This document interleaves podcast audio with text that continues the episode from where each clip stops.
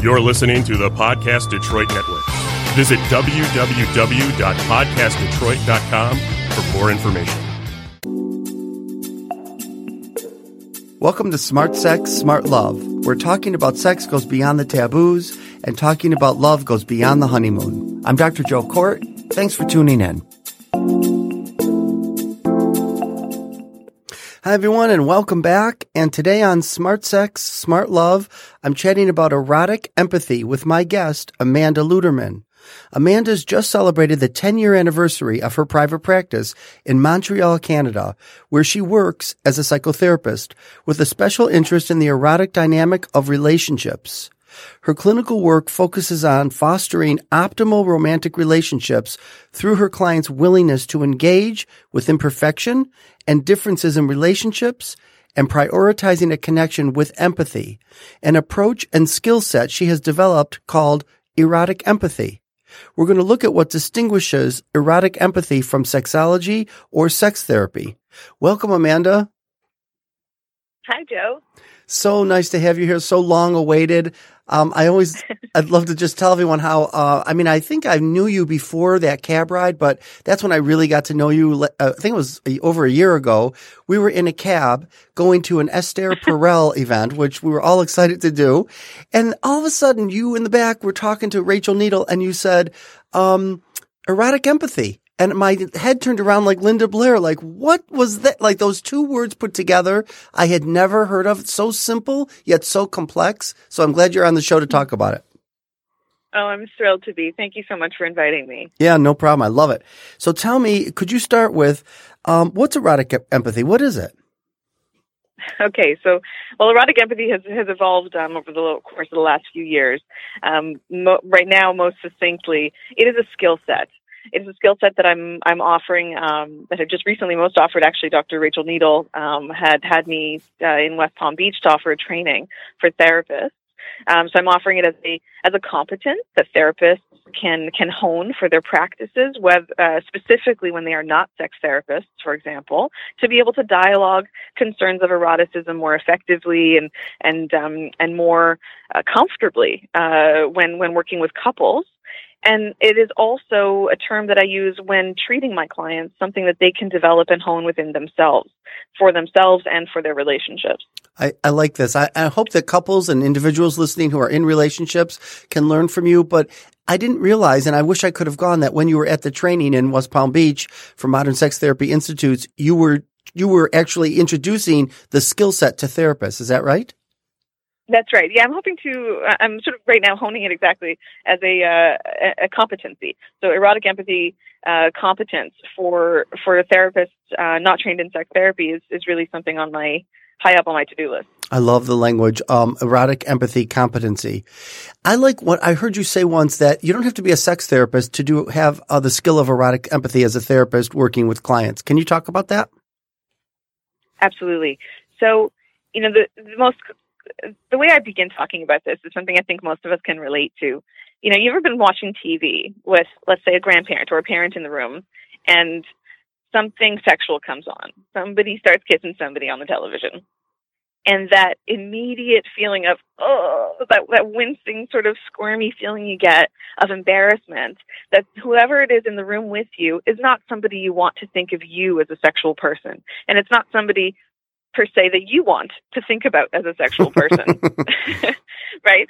So that that thing that happens when something sexual comes up um, is is basically and there are not so many topics right that do this that make us think personally about ourselves sexuality is one of them and so the best of therapists you know highly effective therapists unfortunately if they don't have experience dialoguing and navigating those intricate, awkward, sometimes very awkward conversations about sexuality might have that that personal leaning, that slight little tinge of of embarrassment that can come up when sexuality is mentioned. And so, in session, it, you know, therapists um, are trained in empathizing and being objective about so many concerns that come up. So, if you're talking about your workplace stresses, you're talking about illness, you're talking about financial stress, um, sibling rivalry, you mm, name it, mm-hmm. all those wonderful things that can come up, you know, in, in, with um, and and are well treated in in therapy, sometimes when sex comes up, the the therapist might have that little push away reflex that can come up. You know, that for them personally, that it disables their capacity to empathize as they normally would across a very various other topics. So I really believe that if you if compassion and empathy are within your toolbox um, as a therapist, then why not expand it to include specifically and quite distinctly um, this other area of empathy called erotic empathy, where you validate and include the unique experience of whomever's in front of you as a sexual being, totally and completely distinct from yourself, So without well, judgment Mhm. and with compassion. Yeah. Very well said. Very well said. Um, I, you made me think about when I was in my early twenties. Uh, I was um, over my uh, at a, my father's wife and I were watching a movie, and a and a sex scene came on. It was going to be a lengthy sex scene, you could tell. And she looked at me and she said, "One of us has to leave the room. Either I'm going upstairs or you're going upstairs to watch it somewhere else." And I I I agreed, you know, because it was so uncomfortable for the two of us to be in the room and Yeah. watch this. And you're right. That's the feeling that people get around this. Is that right? That's right.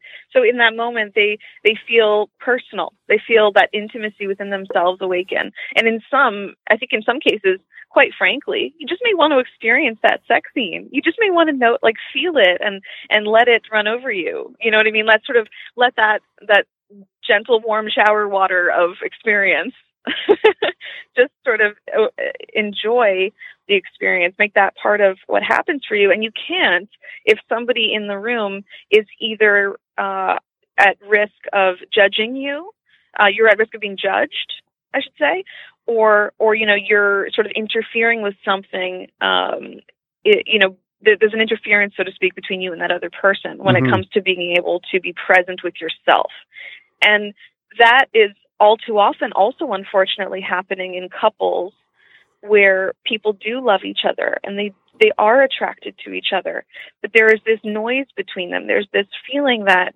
they're not fully acceptable they're not fully received um, they're not able to really and truly be their authentic erotic selves. And that that's all, kind of similar to that noise that would come up in an awkward family moment in front of the TV you might as well be kind of drawing a similarity there in your couple. Yeah. and you know and that's that judgment or that shame it might be projected. Some people are not being judged but they feel like they might be. And so e- even if there isn't a high risk of it it does need to be clarified right? It does need to be brought into the couple session for example or to just the relationship and to say how do you feel about me when i need that or when i want that? Is is this okay right is it the, the proverbial am i normal Mhm. question as it comes up within the couple You distinguish between eroticism and sexuality. Can you explain that on this show? Sure. Um, so, sexuality, um, I I describe as a essentially a diagnostic or medical word. Right? When we're talking about sexuality, people most often reflect upon function and dysfunction, where and and it's often also located within one person's body. So, we're talking about the sexuality of a person or you know um, sexual experiences. We tend to be talking about each person's capacity for for orgasm or for pleasure eroticism I define as uh, as really an interpersonal sexuality. It's it's that capacity to evoke desire between uh, someone and something, or between two people. Hmm. So if I look at it, if I look at a stiletto, you know, I kind of love shoes. If I look at shoes, I might say, "Ooh, that's so sexy," right? That that shoe, um, as a fetishistic object, ultimately evokes desire. It does something that stimulates a an interest as an erotic symbol.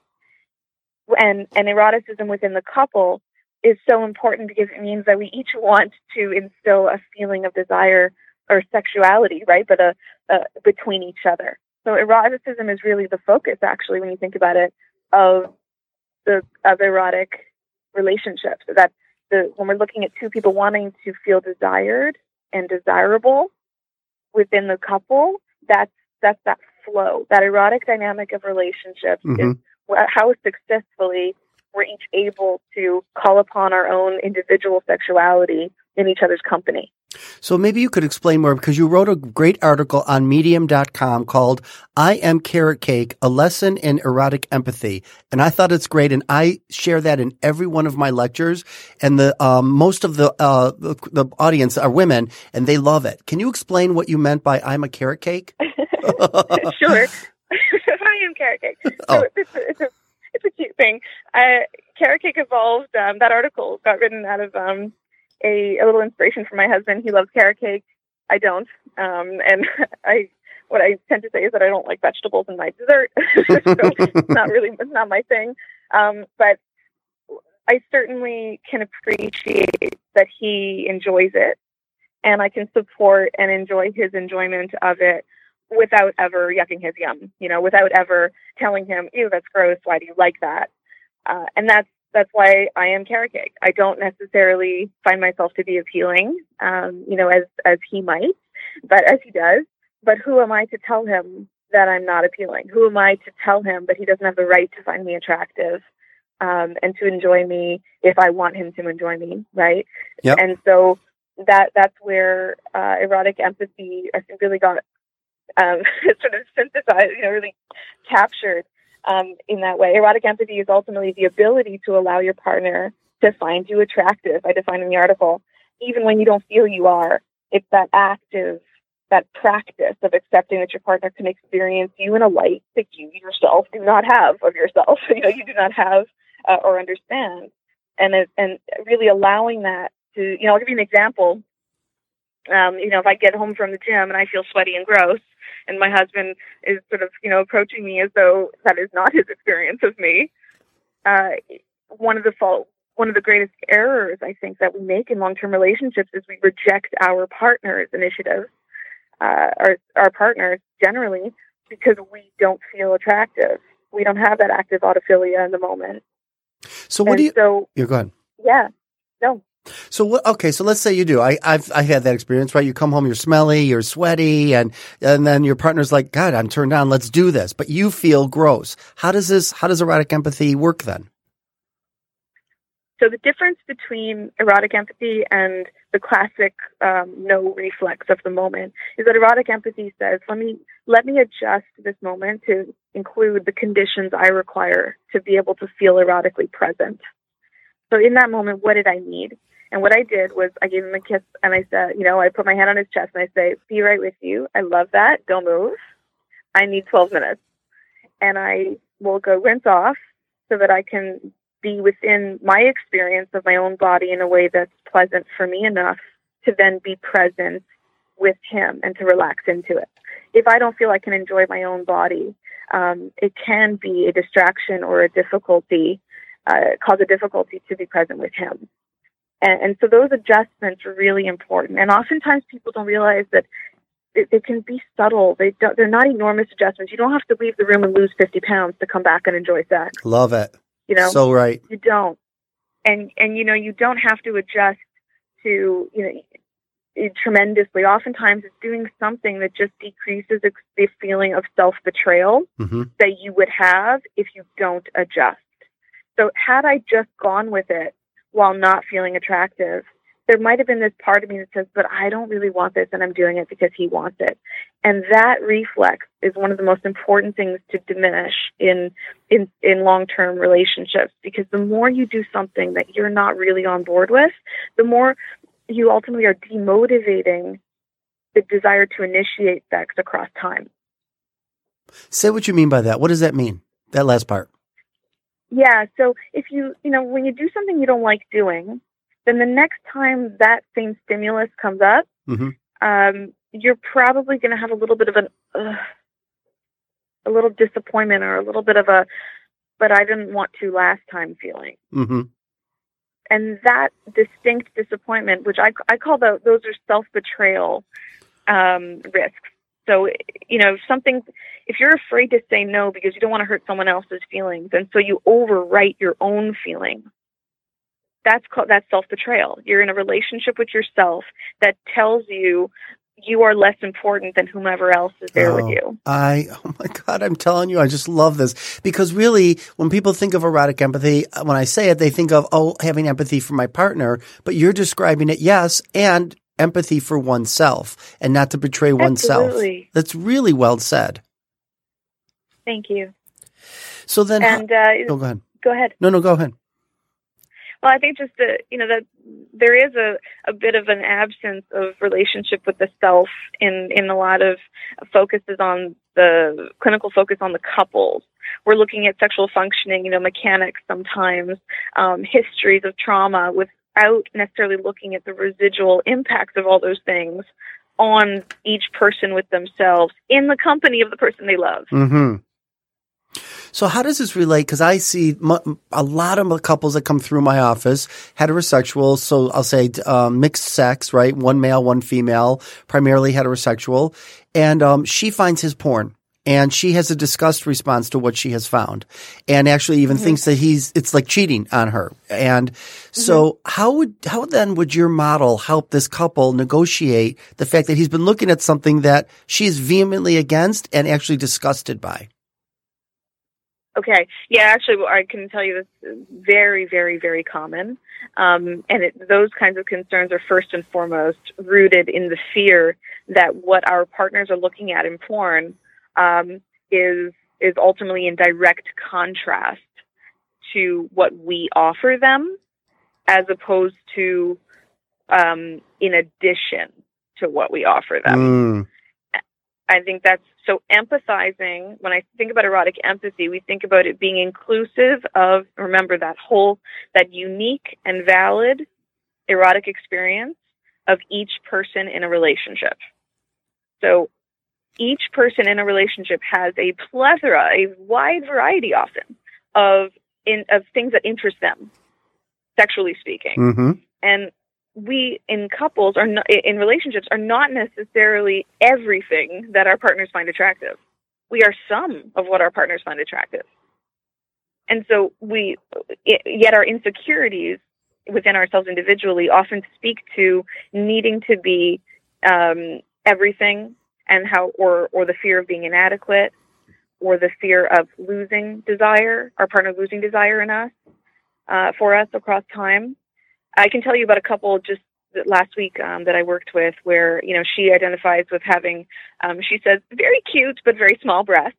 Mhm. and and she says, and one day I was using the laptop and I came across a search history and I said, with honestly open mindedness, um, all right, I want to see what he looks at. And she looked and noticed that the recent videos were all of larger breasts hmm and she thought, oh, it, she felt immediately overcome by this sense of just huge betrayal. You know, mm. she just said right away she felt angry. She said, if you didn't, if you liked larger breasts, then why didn't you leave me for somebody who would find me to be the, the hottest? You know, why, why do I feel like you're settling now for who I am and what I look like?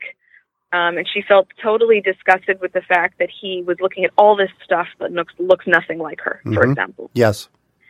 and and then you know what he needed the space to be able to to say to her he needed to be able to to to include um, what I thought was actually a really precious response. He said to her, "If you had large breasts, I probably would be looking at small breasts on the internet." right. Exactly. Isn't that precious? Yes. And the fact is, he says, what I love is enthusiastic looking sex from people with breasts.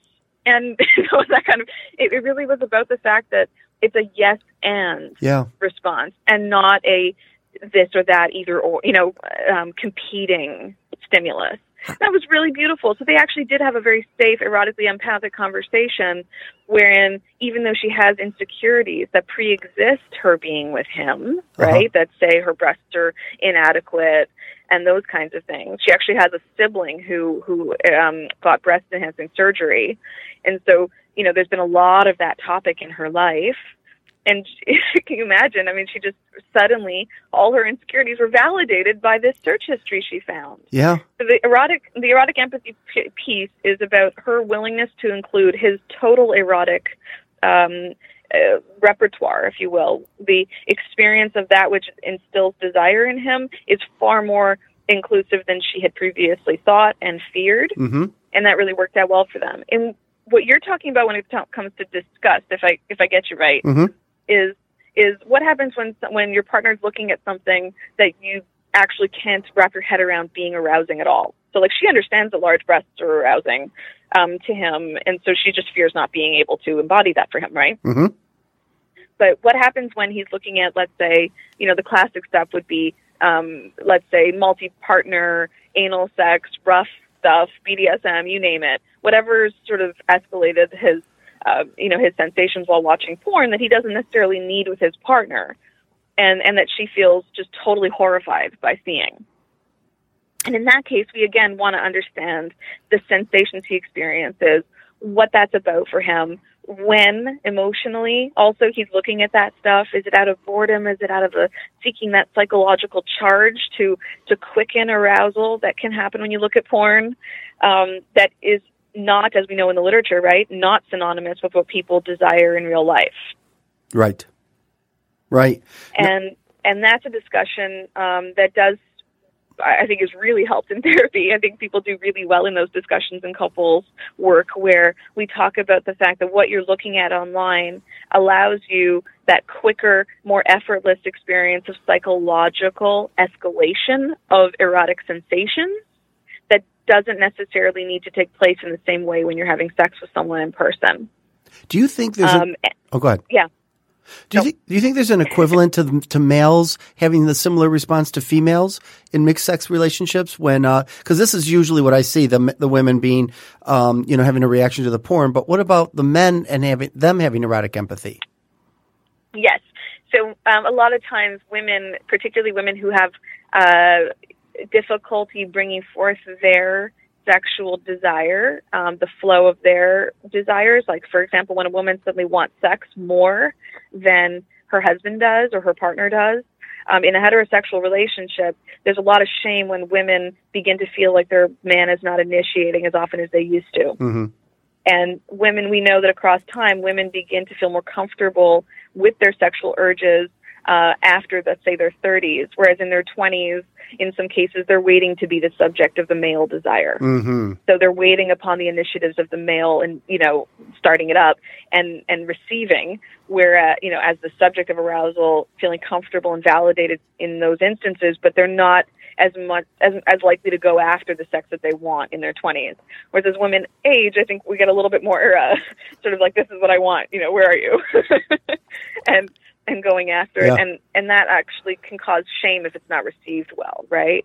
And so the fantasy that I, I hear about a lot is women really being desired and taken by multiple men, for example. You know, being that that subject of desire as it decreases in their, their relationship might show up as them watching um, like gangbang style narratives Mm. in in porn. When a man discovers that a woman is watching uh, their woman, you know, watching um, what their woman wants to watch, which is you know them being taken by multiple men, it can sometimes give them throw them back and say, whoa, whoa, whoa, whoa, whoa, you want what? Or changes their view of you know their uh, quote unquote respected partner before that and and it's, that's really that can be very upsetting. A woman doesn't want to feel her man loses respect for her because she fantasizes being the subject of desire hmm uh, by multiple men. Right? Yeah. That's a fantasy. Yeah. You are one of the few people in this field, I have to tell you, and I mean this with all my heart, who wake my brain up. You, my brain just comes alive and starts, it's completely awake when you talk about these things because they're, they're not, you're not saying it in typical ways that we talk about it in therapy. You're saying it, you're configuring words and sentences and concepts. Really, it's in the spirit of Esther Perel. I really mean that in your work and that your work is going to come with a skill set is even better. I wish that I had the intelligence to do that. I feel like I do a lot of good work, but I don't have a skill set to give people and that you're going to bring that to, to therapists is invaluable. Wow! Wow! Whew, I just got chills. I mean it. I mean it ever since I met you. I just feel this way. and I wouldn't say it if I didn't cause, and I was looking forward to the show. And I know that Modern Yeah. Sex Therapy Institute's, uh, videotapes their, um, their, uh, speakers. So yours was recorded, right? It could be, it could be, uh, it was good. Yes, it's on their site. so if you go And to, one of the things about the skill set I think was really cool. I spoke with somebody right after the talk um, that illuminated something for me I hadn't thought about. Um, was you know I said things I thought maybe I feared rather are were were obvious and and I'm really happy I included some of these thoughts. And Yeah. You know, when you include a couple of slides sort of as an afterthought in a presentation, thinking, yeah, all right, I'll throw that in. Yep. Um, I included things like use um, casual language, hmm but use it professionally. That's one of the skills within erotic empathy is not to stay formal and clinical. So I don't necessarily only refer to, um, you know, penetrative intercourse or for something like that. You know, I will often use the language that the clients are using Mhm. after requesting their consent to repeat those words because Mhm. sometimes people say things that they're comfortable saying but not comfortable hearing back. So I'll I'll just make sure that they're comfortable with me using words like let's say blowjob instead of oral sex. hmm Um, and I will just when I say I use casual language professionally, it means we're we're using and creating a safety around how people actually think about their sex lives. Um, and that's what's really important too. So that, that that'll come across in the whole erotic empathy approach as being real and, and Yes. talking about things in a way that the I, I'd like to think is a nice extension of how people actually think about themselves sexually and talk about the nuances around of eroticism and that that flow of energy between people without being too clinical. I don't want to come across obviously with with that purely academic um, I have a side of me too and love that nerdy part of me, but I, I think when we're in the room with people we gotta be like genuinely present with them and meet them where they're at. Absolutely. So, Amanda, where can people find you online? Um, so, erotic empathy, uh, social media, and the website are now launched. They are in their rudimentary stages, but they're there. So that's on Instagram and uh, as erotic empathy at erotic empathy, and the website is eroticempathy.com. Um, my personal email, I always welcome questions and concerns. I'm I'm super accessible that way. It's a Luterman, that's A L U T E R M A N at eroticempathy.ca for the website. I am in Canada. And um, where else? Otherwise, Amanda Luterman uh, is the rest of my social media. Everything like Twitter and Instagram, Facebook. Uh, Amanda Luterman uh, can be reachable as well. Awesome. Thank you. Thank you. Thank you. Too short, but really well. Uh, like I think this was intense and had a lot of good information. And maybe we'll have you back, and maybe there'll be part two. So thank you for being on the show. I so appreciate it. Thank you. Thank you, Amanda. Thanks for listening to this episode of Smart Sex, Smart Love. I'm Dr. Joe Kort, and you can find me on joekort.com. That's J O E K O R T.com. See you next time.